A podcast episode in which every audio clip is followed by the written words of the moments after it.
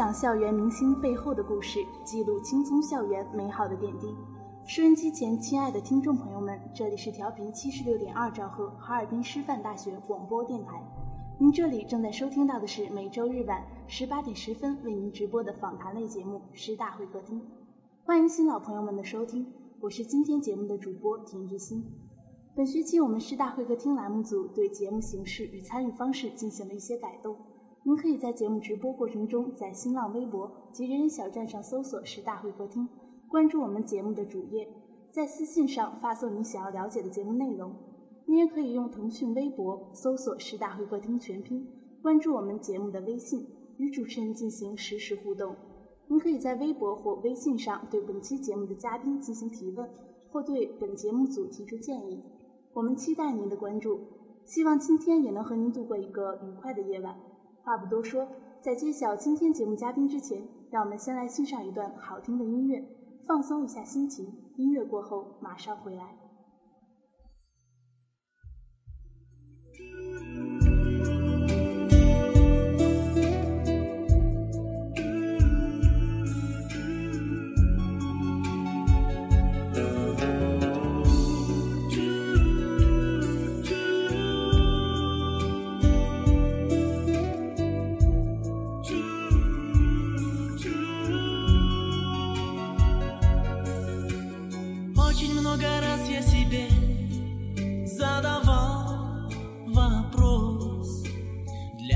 Родился на свет.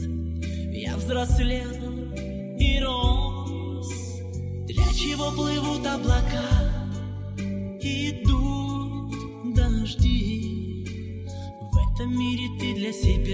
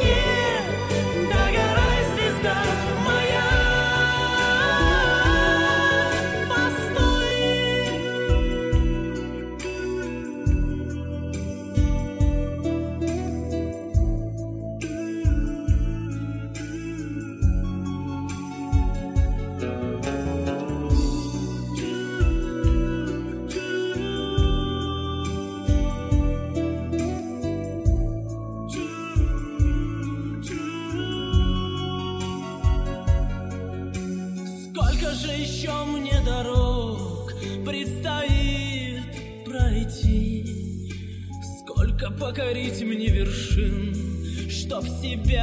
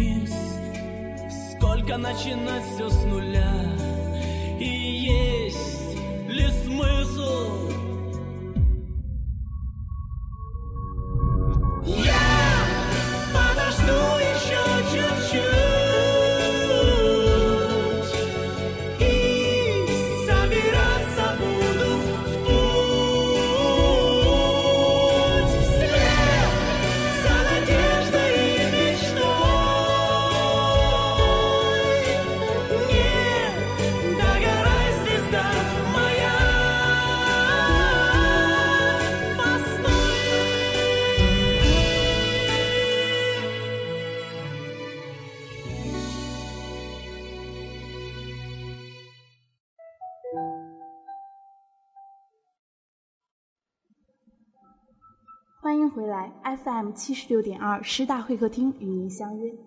相信了解西方音乐的朋友们都能够听出，刚才的音乐是一段非常经典的俄语歌曲，来自维塔斯的《星星》。而我们今天请到的嘉宾，当然也必须和俄语有关的了。我们有请今晚的重量级嘉宾，二零一零级斯拉夫语学院法律俄语专业的王华晶学姐。学姐你好，和大家打个招呼吧。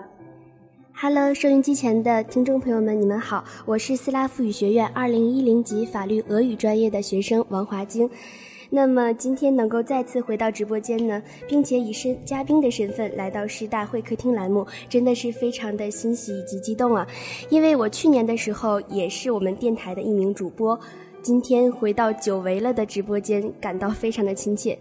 嗯，学姐的声音真的是很甜美，而且刚刚学姐也提到曾在电台工作过一段时间。可以和大家分享一下吗？嗯，好的。在去年的时候呢，我主播的是周一的一档阳光生活栏目。那么，想必听过我节目的朋友也会听过雪儿这个名字吧？我们的版头就是收集最闪烁的语言，储备最幸福的力量，为生活努力奋斗，为生活意气昂扬。就是这样一档非常轻松欢快又贴近生活的栏目。那学姐今天再次回到了电台的直播间。身份从主播转变到了嘉宾，不知道学姐是怎样的心情呢？在电台近一年的工作经历，你又有怎样的感受呢？我觉得高兴就不言而喻了吧，真的非常的开心。那么我对于电台呢，一直都有一份很深的眷恋，因为我从小学四年级开始呀，就学习播音主持，一直到参加高考结束。那么当年呢，我也是播音主持的艺术考生。对于我来说，作为一名少儿节目主持人，就是我。最大的梦想了，所以当年呢，我报考了中国传媒大学，可是非常的遗憾，没有通过当年中传的校考。而梦想之所以称之为梦想，我觉得必定是要有很多足够去热爱它的因素，去坚持和守护它吧。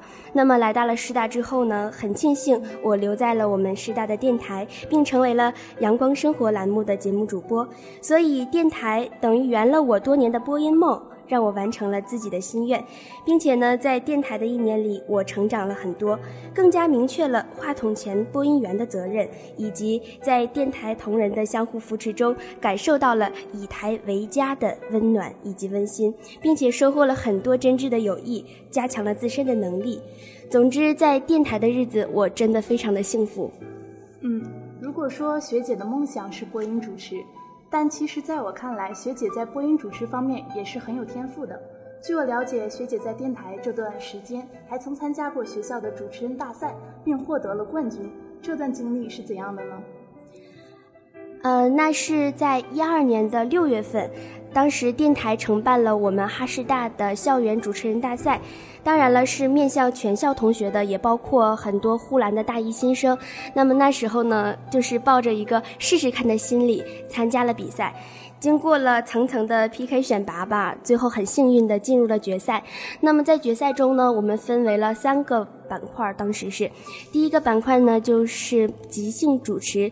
那么当时我主持了一档我非常，呃熟练的少儿节目。特别有意思的就是啊，一件事情就是我当时叫了我们超市楼下的阿姨家的孩子，把很多孩子聚集起来，然后教了他们一套非常可爱的、非常动感的一套“我爱洗澡”的这样一套韵律操，带着孩子们就这样蹦蹦哒哒的上了舞台。孩子们是非常可爱的，然后他们为我的节目增添了很多的分。当时在第一环节，我的排名是第二位。到了第二环节的才艺展示呢，因为。也进行了充分的准备，所以我的那个才艺展示当时在排名中获得了第一名，所以就奠定了我在第三环节晋级的可能性。那么第三环节的即兴主持呢，也发挥的比较淡定吧，应该说比较正常的发挥，所以最后也是非常幸运的得到了第一名这个位置。嗯，学姐选择了带一群天真无邪的孩子们上节目，真的是很有创意。看来呀，学姐不仅声音甜美，还擅长才艺表演。不知道今天来到直播间，能否为大家随性演唱一段呢？那我就留个悬念吧，我把这首歌留在我们节目的最后来唱，好不好？这些。嗯，好的。看来学姐还为大家埋下了一个伏笔。除此之外呢，据我了解，学姐其实还是一个特别特别有爱心的人。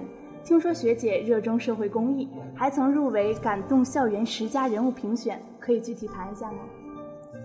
嗯，是的，在上学期的学期末，学工办呢组织了一个感动校园十佳大学生的评选，呃，当时我们学院评推选了我去做参评人，那么也是很幸运的入围了决赛，但是很遗憾没有进入十佳，只获得了入围的提名奖。因为所有入围的选手啊，真的都是非常的优秀，非常的棒，他们每一个人都有着非常让人值得敬佩的精神。那么我呢，热衷社会公益，也是源于我有一颗非常善良的心吧。我出生于一个普通的工人家庭啊，物质条件并不优越，但是父母呢都是非常淳朴善良的好人，他们的文化修养也比较高，所以在小的时候接就接受了良好的家庭教育的熏陶。那么在我很幸运的四岁的时候呢，又遇到了我人生具有重要意义的第二位老师，这位老师呢就教会了我，在。什么时候都要做一个真诚、善良、有忍让的好人，让我处处为别人着想，先他后我。那么，所以这个美德吧，也一直在我的心中形成了深厚的积淀。一路走来都是这样的。比如说，呃，在楼道里有纸屑的时候呢，我都会把它捡起来放进垃圾桶里。有一次在马路上看到了一块非常大的石头啊，当时我就在想啊，如果这个石头。同学们经过被绊倒了，或者有车经过刮漏了车的油箱怎么办呀？于是我就把它搬到了花坛里面。还有我们公寓门前经常晾晒的衣服，如果有被风卷到地上的情况呢，我要看到肯定也会帮他们夹起来，然后拍打一下，之后我就静静的离去了。嗯，去年的时候，哈师大的八公寓有一次出现了一点小火灾。那么那次呢，当时我捡到了一个三百多元的钱包，里面还有很多的证件，但最后也是经过很多的渠道联系到了失主，并且把钱包还给了他们。对，因为我觉得这些都是我们做大学生应该做的，是我们中华民族的传统美德嘛，每一个人都要都应该这样的去坚守。嗯，至于。在零一二年啊，我开始关注到了张仁杰先生创办的一个叫做“感恩中国”的一个公益网站。那么这个网站呢，是一个由张仁杰先生采集中国非常贫困地区人口的照片，然后汇集整理出来一些捐助的信息，让大家可以去了解我们中国的这些非常困难的同胞们。当时也是备受震惊以及倍感。心情非常的激动啊，啊，为其中的一位贫困者捐款了一百元。此外呢，还为大凉山索玛花爱心午餐捐款一百五十元。这一百五十元啊，可以为五十个孩子提供一顿热腾腾、有鸡蛋、有肉吃，而且能够让他们吃得饱的午餐。所以啊，我觉得特别的值得。因为我在网上看到那些图片啊，那些孩子就是一张张稚气的小脸上布满了灰尘。而且他们的小手，因为没有煤取暖，冻得都流血了，而且穿着破烂的衣服和露脚趾的鞋子，在一个非常破败不堪的教室里上课。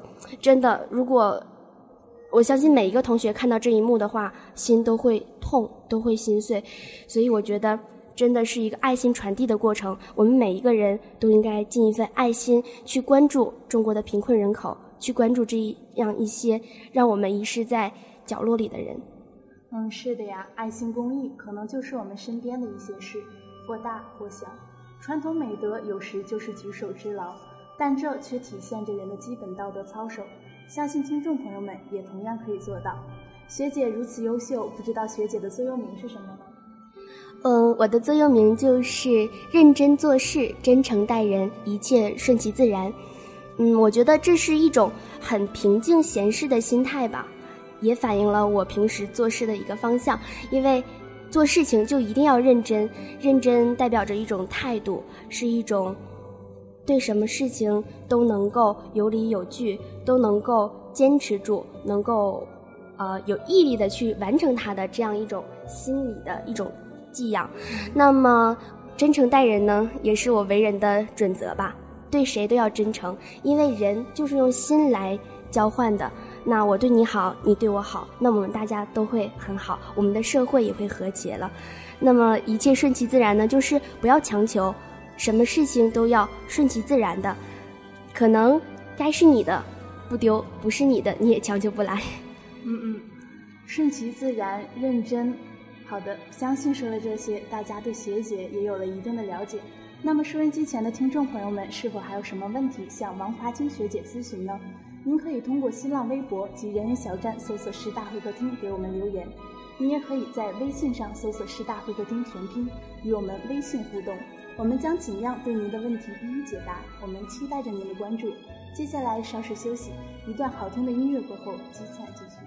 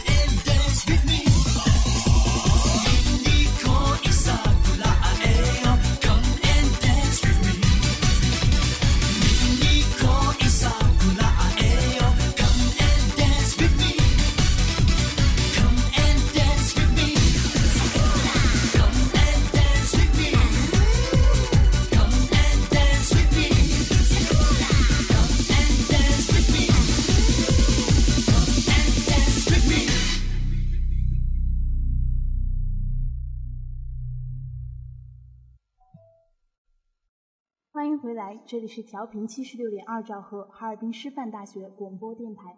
您这里正在收听到的是每周日晚十八点十分为您直播的访谈类节目《师大会客厅》，我是主播田志新。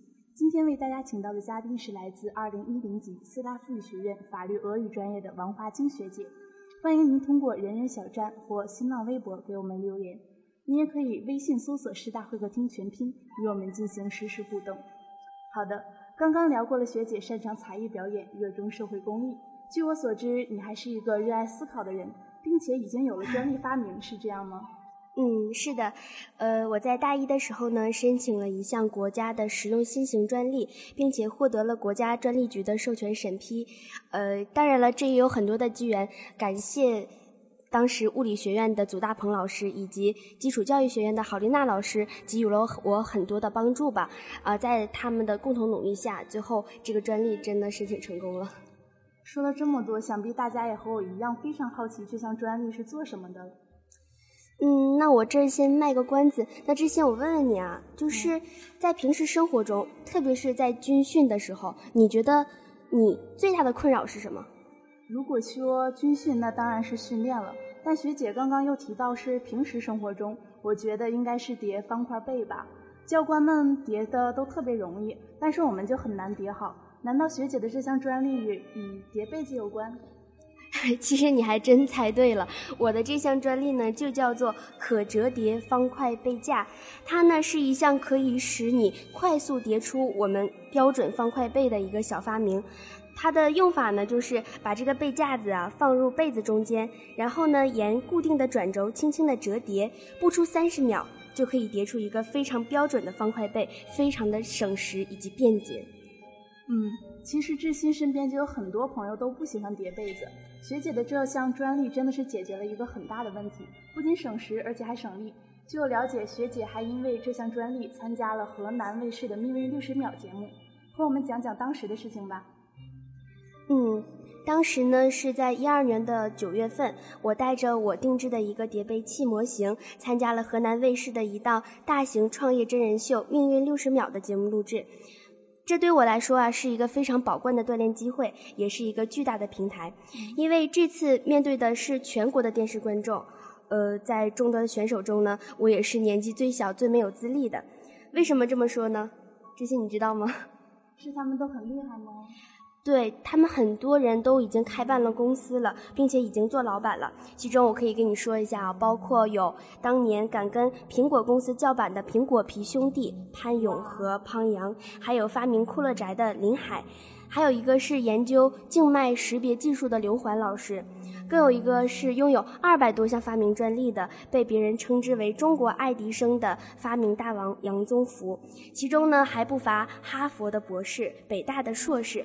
你说与他们相比，哈师大本科生的我，毫无成就感的我，真的压力好大呀！当时。是啊，他们都好厉害了。那你当时是不是很紧张？对呀、所以在录之前，说实话，我真的有一点没有底气。后来呢，我就找到我们节目的策划梁松老师，我说：“老师，我觉得 我心里有点没底呀、然后当时他说，他就这么跟我说的，他说：“参加节目的每位选手啊，他说都是经过。”节目组层层筛选留下的，每个人身上呢都是具有时代性和代表性的。你是我们中意的选手，你的身上有当代大学生的闪光特质，代表了你们这些大学生的精神风貌，所以怎么可以不信任自己呢？你所有的热情和年轻的活力，还怕不能征服评委吗？当时听完了老师的话之后啊，就觉得，哎呀，泪水在眼圈里涌动着，真的很激动，也非常感谢老师的鼓励。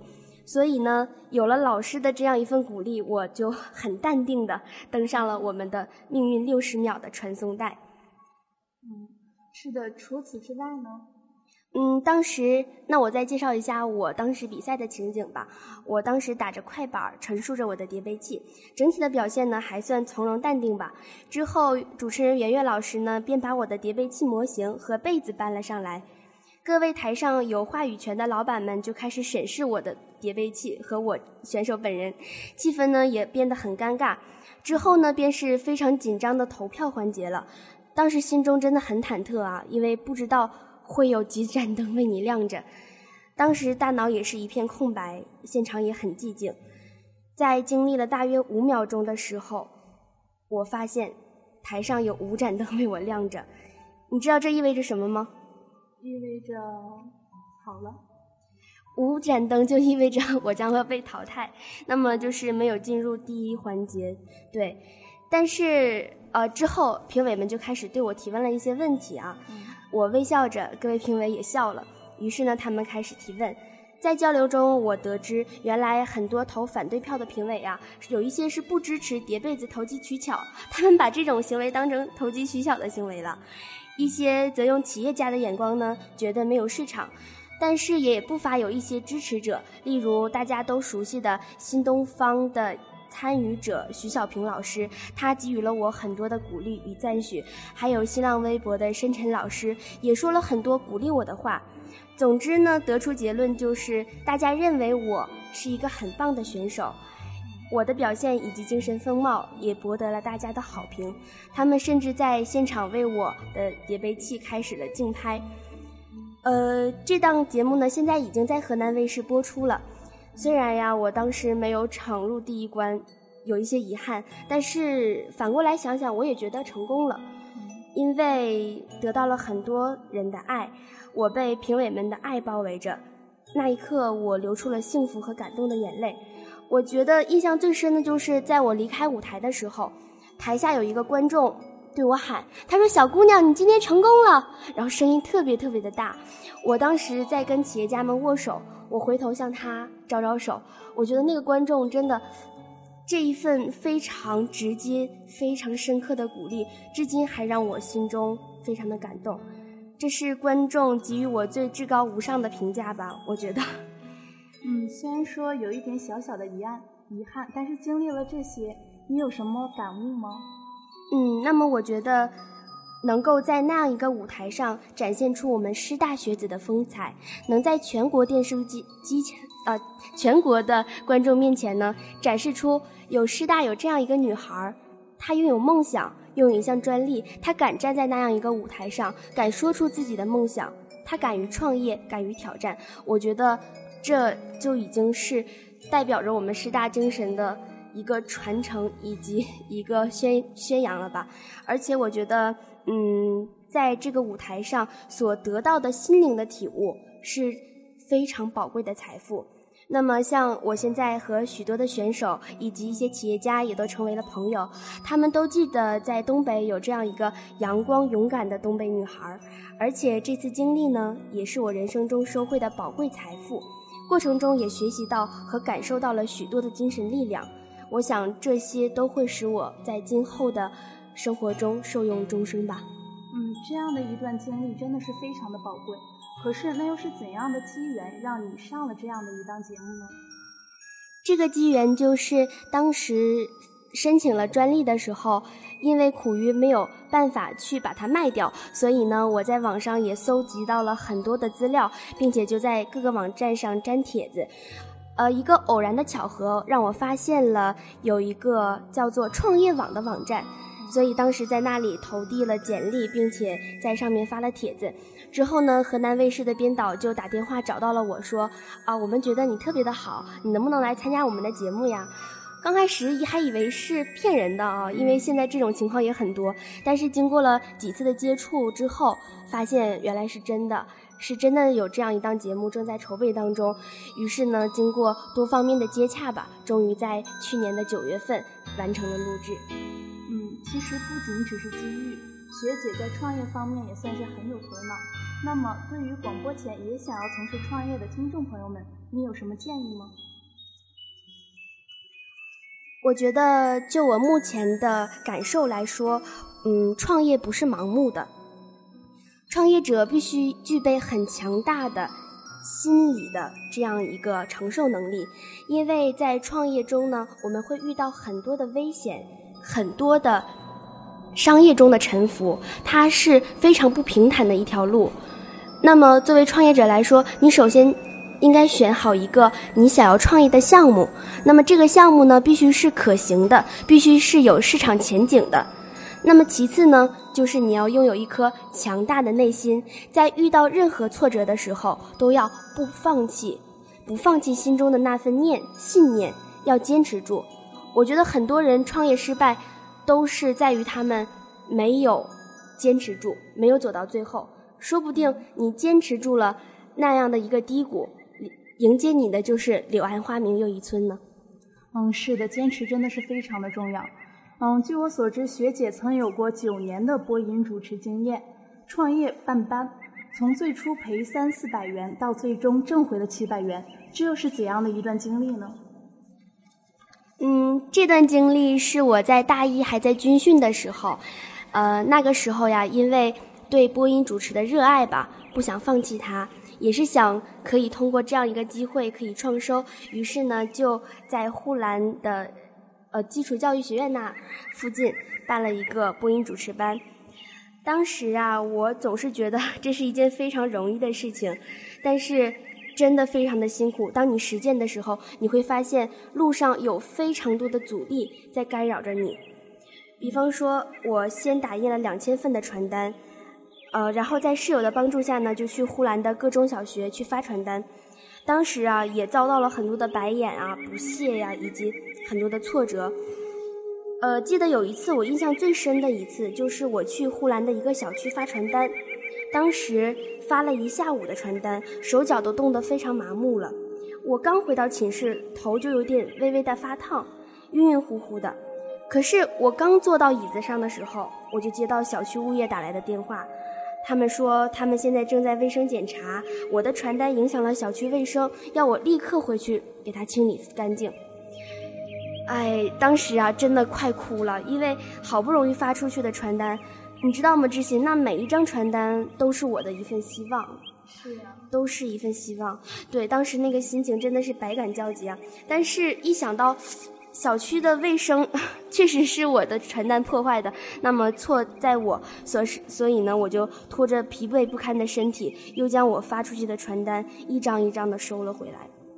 记得当时回到寝室的时候，我就立刻瘫在了床上，眼角不住的流眼泪。真的，这其中的委屈和心酸，恐怕只有我一个人能体会。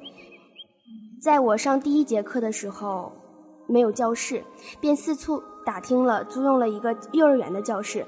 从第一节课试课的四个孩子，到第二节课教室的空无一人，所有陪着我的同学就在那儿陪着我等了足足两个多钟头。后来同学们劝我说：“说晶晶，咱们回去吧，不会再有人来了，真的不会再有家长来了。”当时就这样回学校了。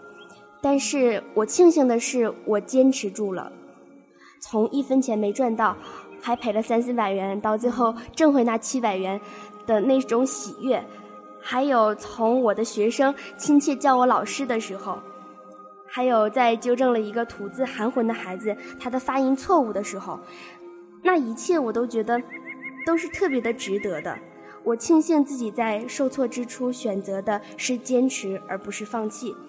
而且在即将离开呼兰的时候，我在他们，我带着他们啊，在大榕树下举办了一个非常盛大的诗歌朗诵会。那么当时也邀请了孩子的家长和我们学院的众多同学观看。孩子们用他们自己的刻苦努力，证明了他们的学习成果。一个个只有七八岁的孩子，你知道吗？他们就能背出好长好长的诗朗诵，然后背很多的绕口令，而且表现得非常的优秀，让在场的每一个人都觉得敬佩和吃惊。我觉得这也算是让我觉得最欣慰和最值得肯定的地方吧。呃，在诗歌朗诵会结束之后，孩子们呢就和我亲昵。我知道他们非常的舍不得我，但是当于迫当时迫于我们大二要回到江北嘛，所以没办法继续再坚持下去了。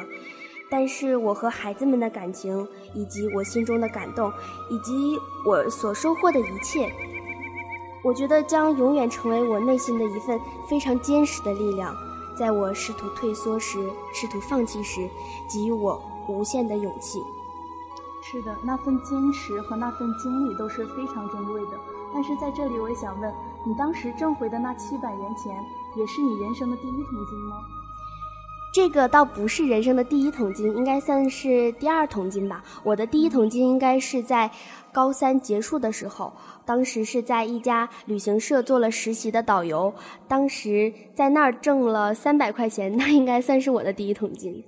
嗯，既然说到这儿了，我就想问学姐对未来的打算是什么呢？是继续求学，还是选择工作，或者是选择创业呢？我觉得对于我来说，学习应该是一直都要坚持下去的吧。但是我所指的学习不是考研，呃，不是，不是这方面的。因为我觉得人在什么时候都要学习，活到老学到老嘛。那么我现在的打算呢，就是在毕业之后先去工作。那么在工作中呢，不断的积累经验，不断的去学习。那么在我积累了一定的知识含量，以及储备了一定的社会人脉各个方面的资源之后呢，我会尝试自主创业，因为我觉得我是一个拥有创业梦想的人，还是应该在这方面多多加持，多多努力。嗯，学姐选择先去积累经验人脉，之后选择创业。嗯，那么不知道对于大一、大二的学弟学妹们，你有怎样的建议或者忠告呢？我觉得现在的大学生吧，我觉得普遍我们都感到一种迷茫的感觉。呃，不知道志新有没有这样的感觉？是啊，我们都不知道自己的目标和定位到底是什么。嗯，其实我觉得这很正常，因为曾经我也有过同样的经验，觉得不知道自己的未来的方向在哪儿，不知道我该干些什么，什么是我的社会定位。那么，也是曾经经历过很长时间的思考，但是很庆幸我现在有了我自己的努力的方向。那么对于现在的同学们来说呢，我觉得也分为三类吧。第一类呢，就是有一些同学他拥有明确的目标，他知道自己将来要干什么，或者考研，或者考公务员，或者是就业，或者是创业，他们有非常明确的目标以及规划性。那么对于这一类的同学来说呢，他们是幸运的，他们也是非常超前的吧。那么，对于这样的同学，我想说的就是，我希望你们能够坚持你们的坚持，坚守你们的坚守，走好你们认为对的路，走好你认为会是你幸福的路。那么，对于第二类同学呢，就是有一点小小的设想，对未来有一有一个模糊的规划，但是却不能够掌握一个明确目标的这样一类同学，那么我觉得。这样的同学啊，你就应该现在清醒一下了，找到你人生的定位，找到你自己适合干什么，想想自己喜欢什么呀，我做什么是能够让我快乐的呀，我的人生价值在哪儿啊？我能为社会贡献什么呀？我觉得思考一下这些问题，并且找到自己的定位，那么接下来你肯定就有一个努力的目标与方向了。那么还有一些同学就是。没有目标也没有规划的，那么对于这类同学呢，我觉得要做的就是抓住眼前的分分秒秒秒，要认真的学习，不辜负我们在校园的每一天，不辜负我们的青春年华吧。我觉得只要把该学的习学好，把该做的事情做好，那么将来也是我们人生的一份非常深厚的积淀，在你未来的生活以及就业中呢，也将会对你的人生起到非常积极的影响。嗯，我想学姐的一番话不仅对大一大二的学弟学妹们非常受用，而且对大三大四的学姐学长们也是有一定的道理的。如果你目标很明确，你就要坚持你的坚持，坚持你的梦梦想，总有一天你也会成功。如果你的目标不明确，很模糊，尽快找到你的目标并为之奋斗。如果你现在过得很庸碌，没有目标，珍惜现在的每一天，过好每一天。嗯，下面是一个微信上有一个名字叫胡萝卜的同学，他提问，他想说，华晶姐，大学三年里你经历过最让你印象深刻的事情是什么呢？我经历过的最让我印象深刻的事情，啊，其实很多很多啊，因为我觉得我的大学生活真的挺丰富的，呃，很多事情都让我印象深刻。但是如果说最最让我印象深刻的一件事情，那我觉得应该就是我去河南卫视参加《命运历史秒》这档节目吧，因为去那儿真的使我自己。增强了很多的眼界，也与很多知名的企业家、一些非常知名的、成功的人士与他们交流。因为与他们的交流，我觉得燃起了我创业的梦想以及创业的激情，让我的人生有了一个新的规划。我觉得这对于我来说是一个非常重要的转折点吧。所以我认为这件事情是对我人生来说非常经历难忘的。嗯，那大学三年你有什么感受，有什么收获吗？从高中到大学三年的时间，你学到了什么呢？从高中到大学三年的时间，我觉得大学对于我来说真的是让我成长和长大了很多。大学真的是一个非常锻炼人的一个平台。那么我从小学到高中一直都是一个。成绩非常优秀的一个学生，那么到了大学之后呢，我遇到了一件非常挫败的事情，就是我的俄语，因为我是一个对语言不太明白、敏感的人。那么我学习了俄语专业，但刚开始的时候真的非常非常的困难，就母语的那种思维定式，以及英语的那种模式的局限，还有刚接触俄语的时候这种怪异的单词，然后非常生僻的发音，这个真的一切都困扰着我。那么我在刚开始的时候也对自己很失望过，因为觉得。啊，一个从小到大都那么优秀，都是老师眼中啊佼佼者的那样的学生，在大学居然成绩非常不理想，那么觉得非常的愧对父母啊，也觉得呃是什么呢？让别人失望了。但是经过了呃这三年的走过来，我觉得让我的心态发生了一个非常重要的转变，那就是我认识到了一件事情。就是天外有天，人外有人，什么事情呢，都不要把自己想的你是最高的，你要用一颗非常平和的心去看待问题。那么，凡是有些事情，你只要尽力做就好了。就比如我，虽然我的俄语成绩不是非常优异的，但是我一直在坚持着学，我从来没有一种我要放弃它的念头。那么，这就是一份非常好的寄托吧，因为。你不是人各有所长，你不是什么方面都会是佼佼者的，所以做什么事情呢？心态一定要摆正，放平和。当你把自己放在一个很低的位置上的时候，你会发现生活中的很多的事情都值得你去敬仰，很多同学都值得你去学习。你将会更明白什么叫三人行必有我师，你将会对一切事情都。带着一种非常崇拜的心情去敬畏他们。嗯，虽然说学姐的梦想并不是俄语，但不知道学姐在学习俄语的过程中是否有什么困难呢？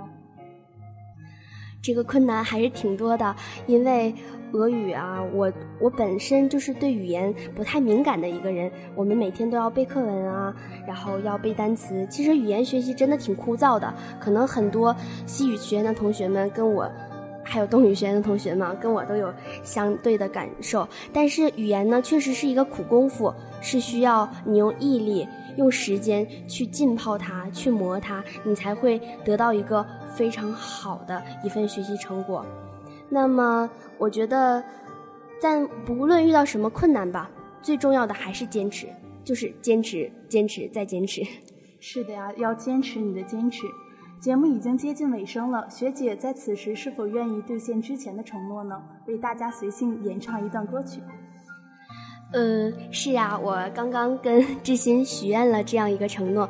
那么，我想把一首我非常喜欢的范玮琪的一首《最初的梦想》送给大家。这首歌呢，也是勉励所有的同学以及我自己吧。希望我们都能够坚持住自己最初的梦想。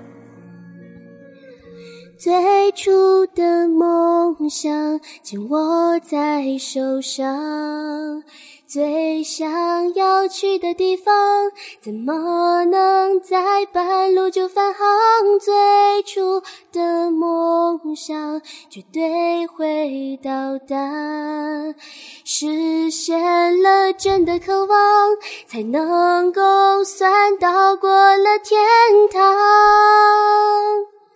谢谢。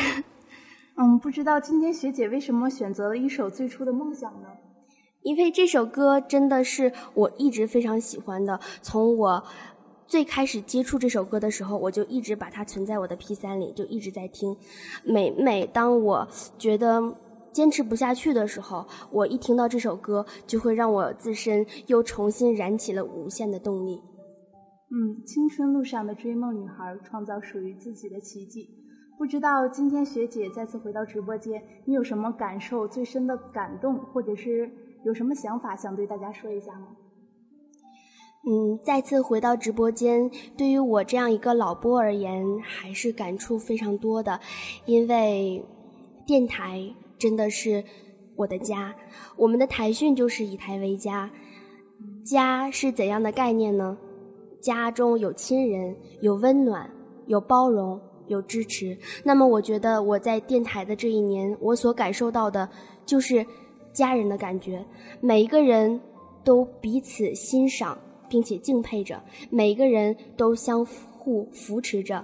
无论工作有多累，大家都能够多方面的协调好彼此的工作，能够把最最精彩的节目呈现给我们校园的每一个听众、每一名同学。我觉得，真的，我非常的敬畏电台的工作人员，因为每一个人都很棒，每一个人都付出了好大的心血，所以。感恩电台给了我这样一个机会，让我融入到这样一个非常非常温暖的大家庭。也感谢电台为我们师大增添了一份非常非常美丽的风景。嗯，是的，我们的台训是以台为家，我们的台歌是爱因为在心中。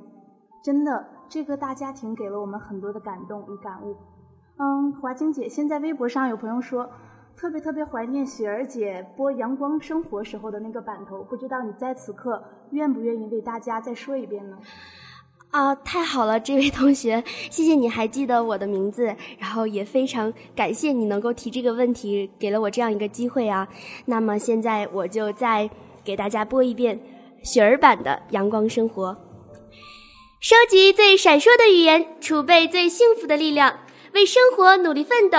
为生活意气昂扬，聚集您的目光，敞开您的心房，用最动听的声音播放世间最温暖的心情，用最美丽的语言拉近你我最知心的距离，绽放可爱阳光，点亮真实生活。每周一晚，每周一晚，阳光生活，阳光生活，给您崭新的生活，闪亮的阳光。